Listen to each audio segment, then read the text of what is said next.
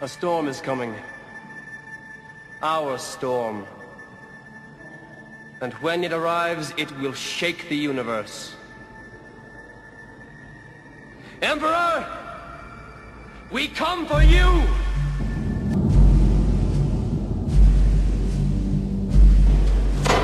Long live the fighters!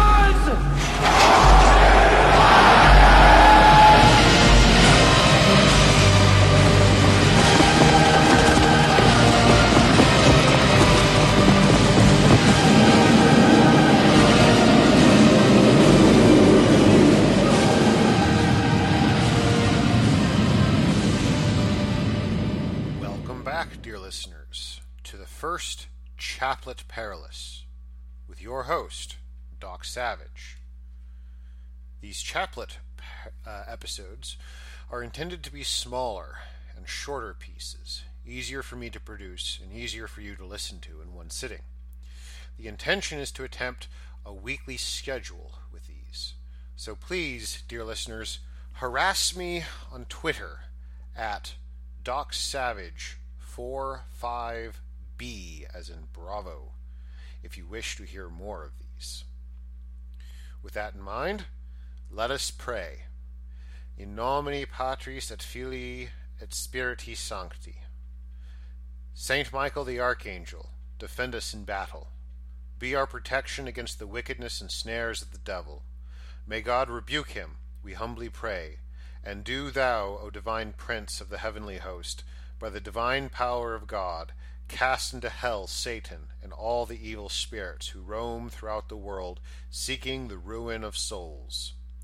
O glorious Prince, Saint Michael, chief and commander of the heavenly hosts, guardian of souls and vanquisher of rebel spirits, servant of the house of the divine King and our admirable conductor, you who shine with excellence and superhuman virtue, deliver us from all evil, who turn to you with confidence and enable us by your gracious protection to serve God more and more faithfully every day.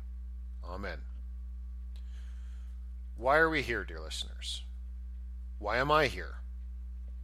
So that by preaching to you the reason for the hope that lives in me, that I might win over others to that hope, and that together we might do the impossible, that we might change the world for the better. Well, what would that world look like? What would it what would it mean? Would it re- would it mean restoring the heir of the Stuart throne to Westminster, or installing him in Washington? Would it mean founding again the Holy Roman Empire? Quite honestly, people, at this point I'd settle for a little less progress, a little less revolution, a little less degeneracy being shoved down our throats. But it's important for us not to place our hopes in this world, in princes or politicians. Our hope is for the next world. Our king, our true king, is eternal, as is his kingdom. Down here on earth, we do the best as we can. You know, I wasn't always, well, I wasn't always a Nazi. How did, how did this recovering spiritual Yankee, this neoconservative patriotard, liberty crusader, turn into an authoritarian, a reactionary, a fascist, an anarcho-monarchist out of control? One might say it was the journey of a lifetime. That I've always been here, or that I've always been moving here, that I've finally come home. Or one might say that I've read too much, seen too much, and put two and two together and gotten fifteen. Something is wrong with the world, something deep, something just under the surface, just in our peripheral vision, but never quite in focus. Why why do I feel like an alien in my own time and place? What does it mean to be a man in a culture that despises manliness? What does it mean to be an American when the pillars of society and culture say that being American means everything, anything, which is to say nothing. What if everything we know is simply just not so? What if those assholes at Harvard and Yale at, at the Daily Kos are more authentically American than any of us redneck Jesus-landers? That's something to think about, isn't it?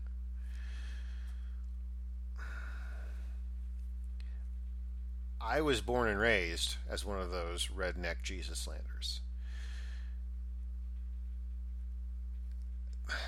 My earliest experiences are of the late Cold War period.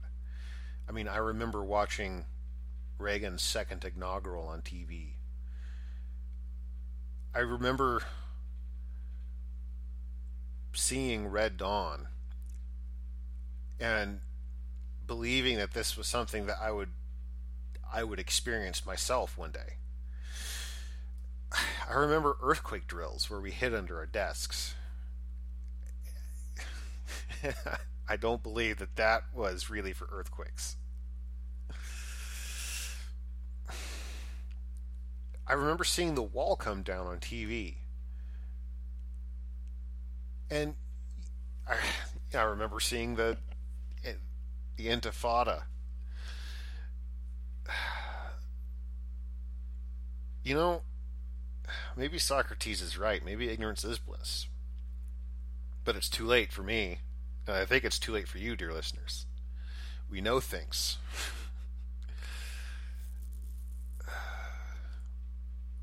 You know, I was I was raised to be a Mormon, at least initially, but like many of my generation, I was raised in a broken home, bouncing between mother and father, only getting church in fits and starts, only experiencing faith as if it was a buffet of religiosity, a smorgasbord of traditions. I do remember from an early age having a fondness for traditional apostolic rites, whether Eastern or Western. But because, well, I was a stupid teenager, I rebelled. See, my dad was a seeker of truth, and after a certain point I really didn't want to start over on a on a new a new path, and I certainly as a teenage boy did not want to meditate or talk about my feelings or examine the conscience or anything like that. So I, I decided I was agnostic and just couldn't be bothered about this stuff.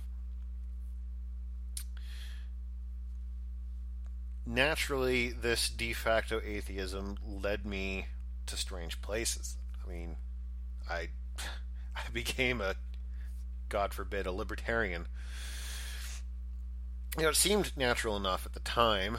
I mean, I read the Federalist Papers and the Anti-Federalist Papers and Common Sense and Thomas Paine and John Stuart Mill and Milton Friedman and Ayn Rand and all of them.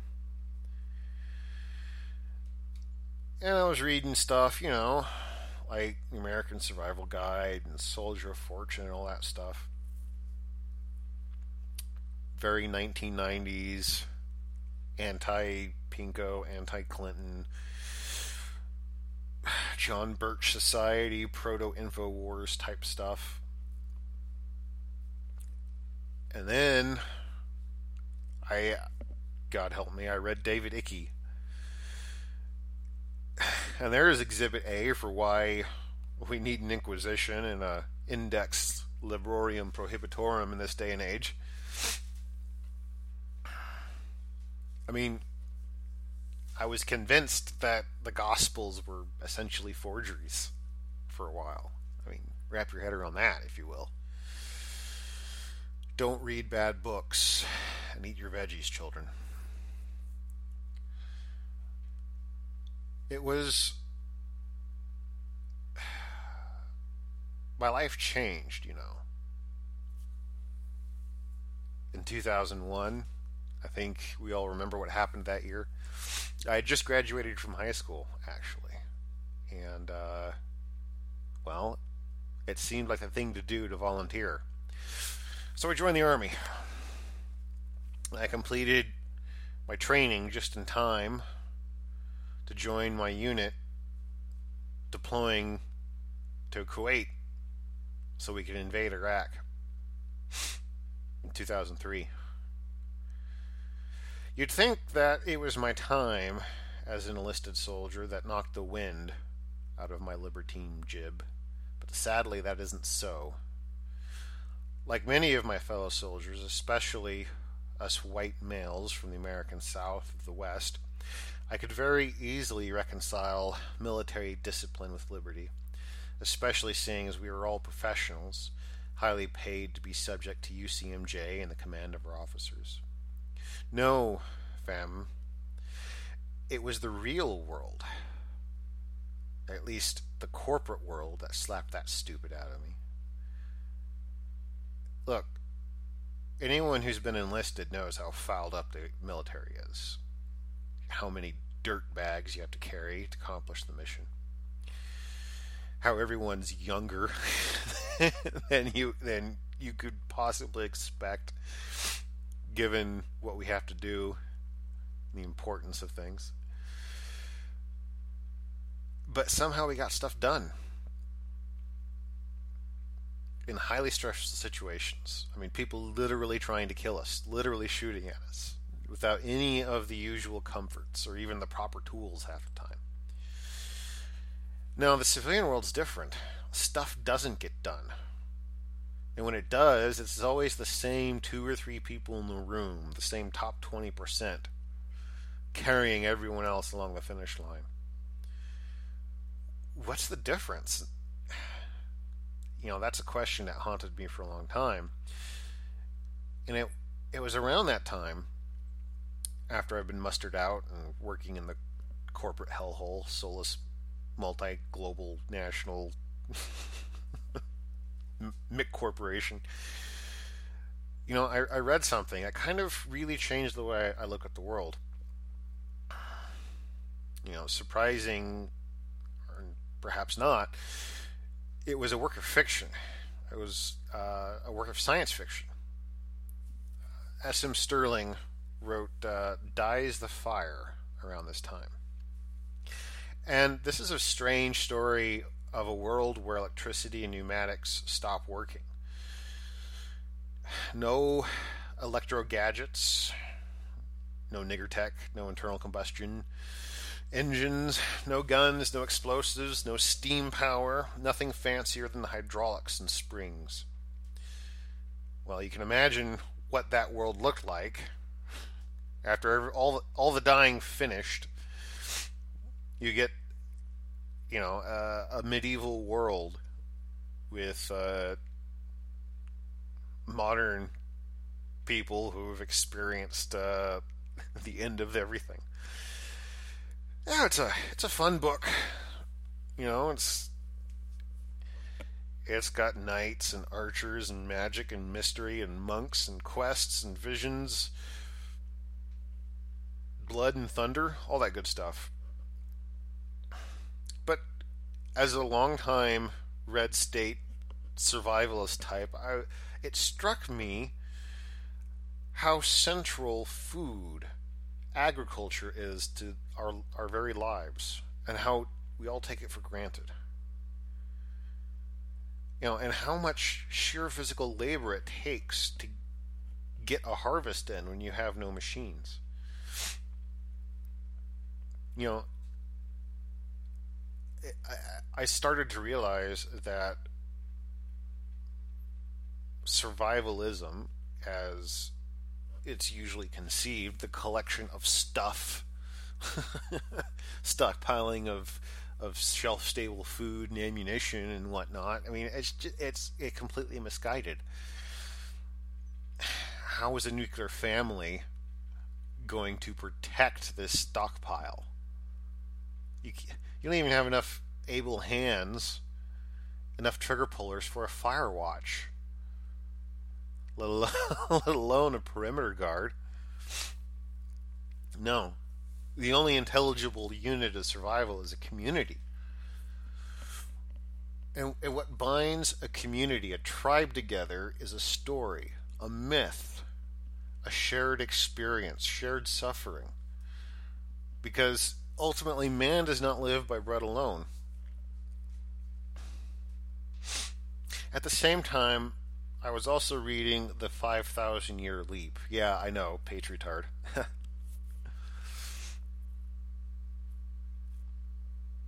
And I'm I'm thinking, okay, I can reconcile the story of the West, the myth of, of the West.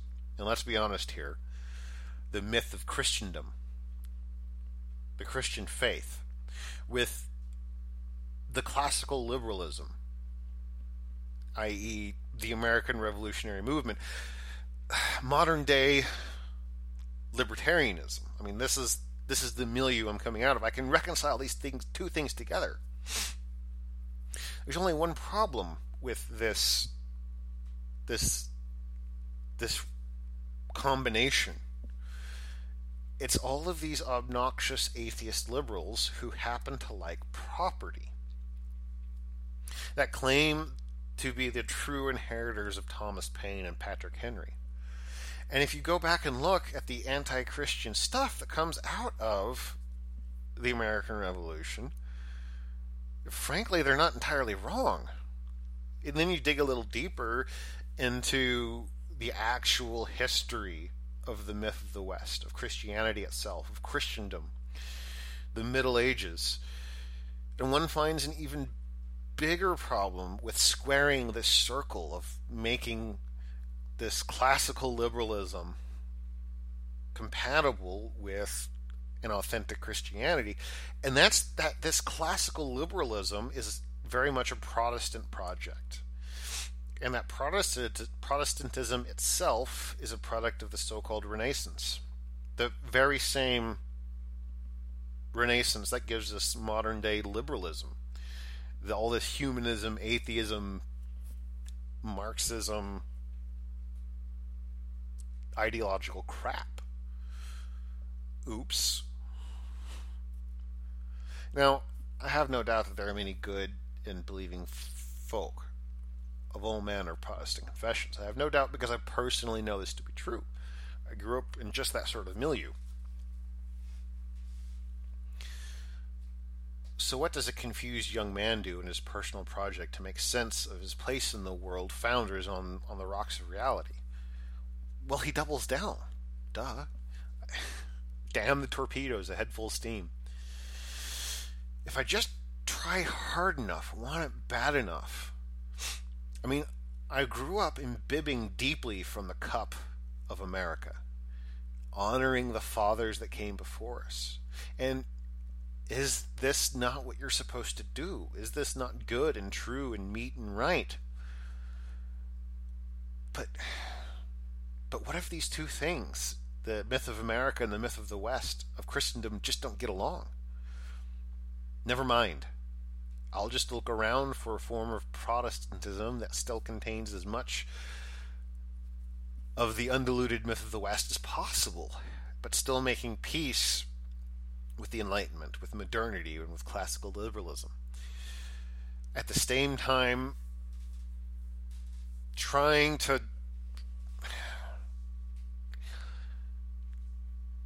trying to fit this classical liberalism into a sort of nationalist ethos, a populist ethos. Maybe not quite nationalism, but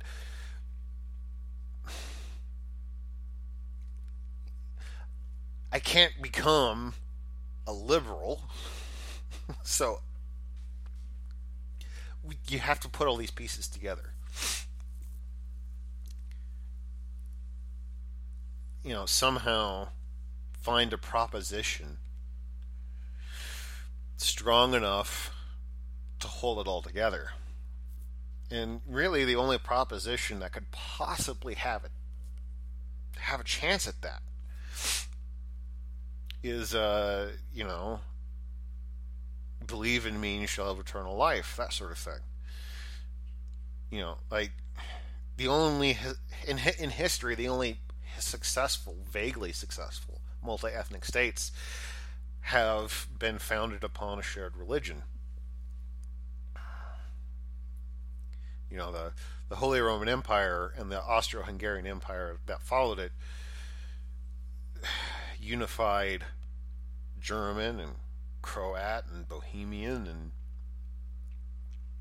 uh, Hungarian and and and Pole and Romanian and, and all sorts. But of course, it didn't mix them together. All of these peoples had their ancestral homelands. And it took me a long time to understand how, you know, how it's possible to reconcile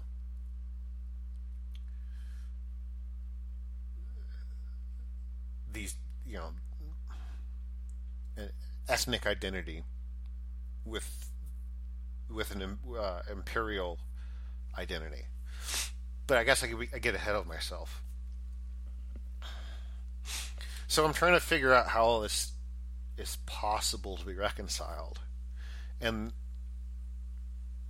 near me, where I'm living at the time, there's uh, a breakaway branch of the Episcopalian Church, the uh, A C N A, Anglican Church of North America, who splintered away from the mainline Episcopalian uh, branch uh, because they couldn't abide openly gay clergy.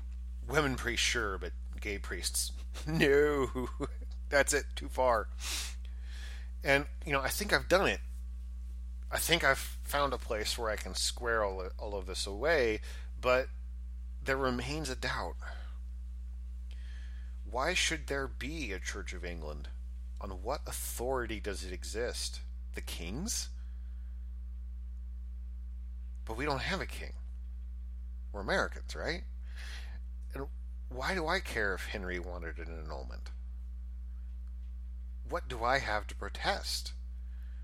Do I want the law of prayer and the law of belief subject to majority vote? That works out so well, doesn't it? I mean, we had just elected Barack Obama. Look how well that turned out. So then I find out that there's so many Anglicans or Episcopalians converting to Catholicism that the Pope is setting up an alternate structure within the Latin Roman Church just for them. So, you know, I'm I'm I've gotten married and I've got a baby on the way, so I've got to figure this out. So, you know, of course, we we start going to a regular, basic, Novus Ordo type of church. You know, Roman Catholic, that sort of thing. But I can never leave just well alone. You know, like, if I'm going to be something, I'm going to be something all the way. I, gotta, I take it seriously, which, of course, has always been my downfall. So I'm reading, and I'm reading, and, you know... Plinio Correa de Oliveira and Robert Filmer and Bonald and then Moldbug and I mean, well, you get the idea.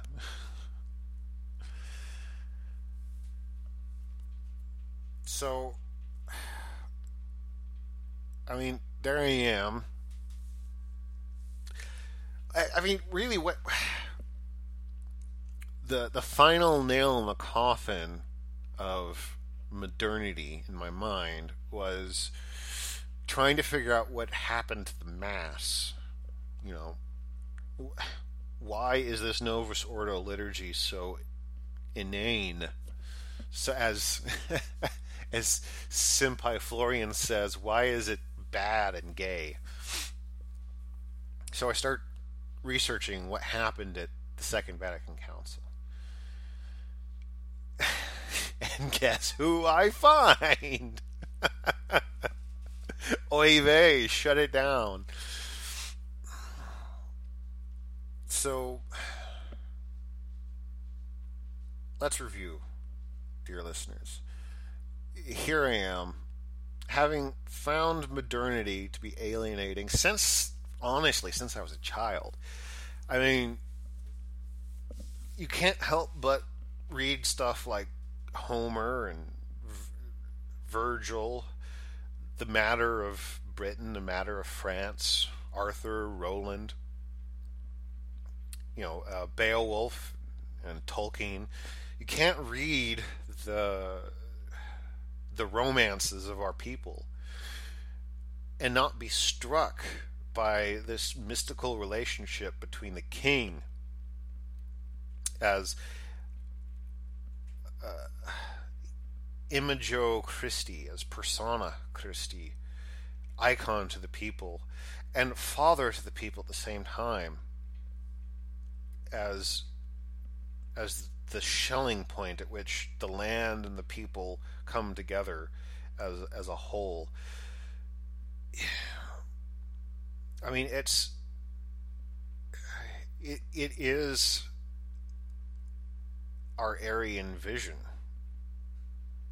and it's it's only further enhanced by Christianity. And, you know, I mean, I, I remember I was in high school, and I, I, I once remarked to to my good friend, you know, how can we develop Arete without a war or danger to confront?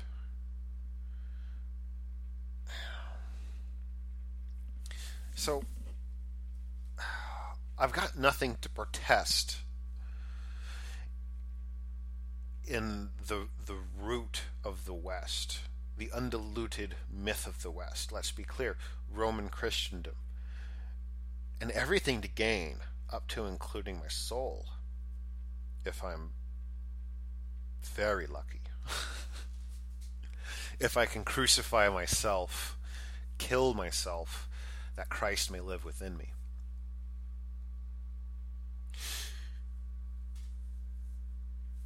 But, of course, there's something very wrong with this this Novus Ordo. What exactly that is, I think will will have to be a subject for a later time. Perhaps next week.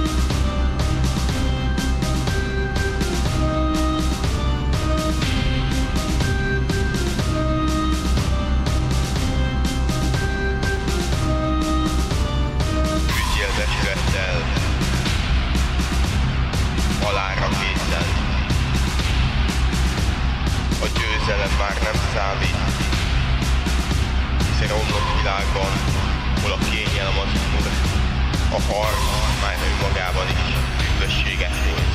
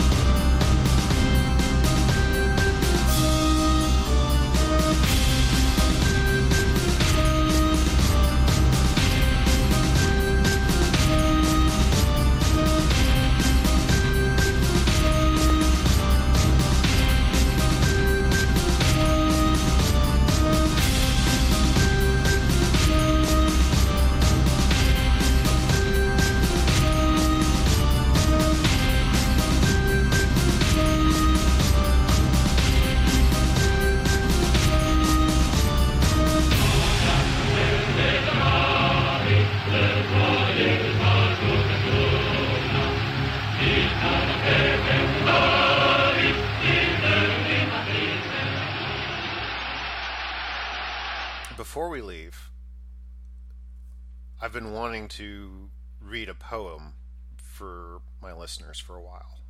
So let's give this a try. Call this Doc's Poetry Time. The Second Coming by William Butler Yeats. Turning and turning in the widening gyre, the falcon cannot hear the falconer. Things fall apart, the center cannot hold. Mere anarchy is loosed upon the world. The blood-dimmed tide is loosed, and everywhere the ceremony of innocence is drowned. The best lack all conviction, while the worst are full of passionate intensity. Surely some revelation is at hand. Surely the second coming is at hand. The second coming. Hardly are those words out when a vast image of Spiritus Mundi troubles my sight. Somewhere in the sands of the desert, a shape with the lion body and the head of a man, a gaze blank and pitiless as the sun, is moving its slow thighs, while all about it real shadows of the indignant desert birds.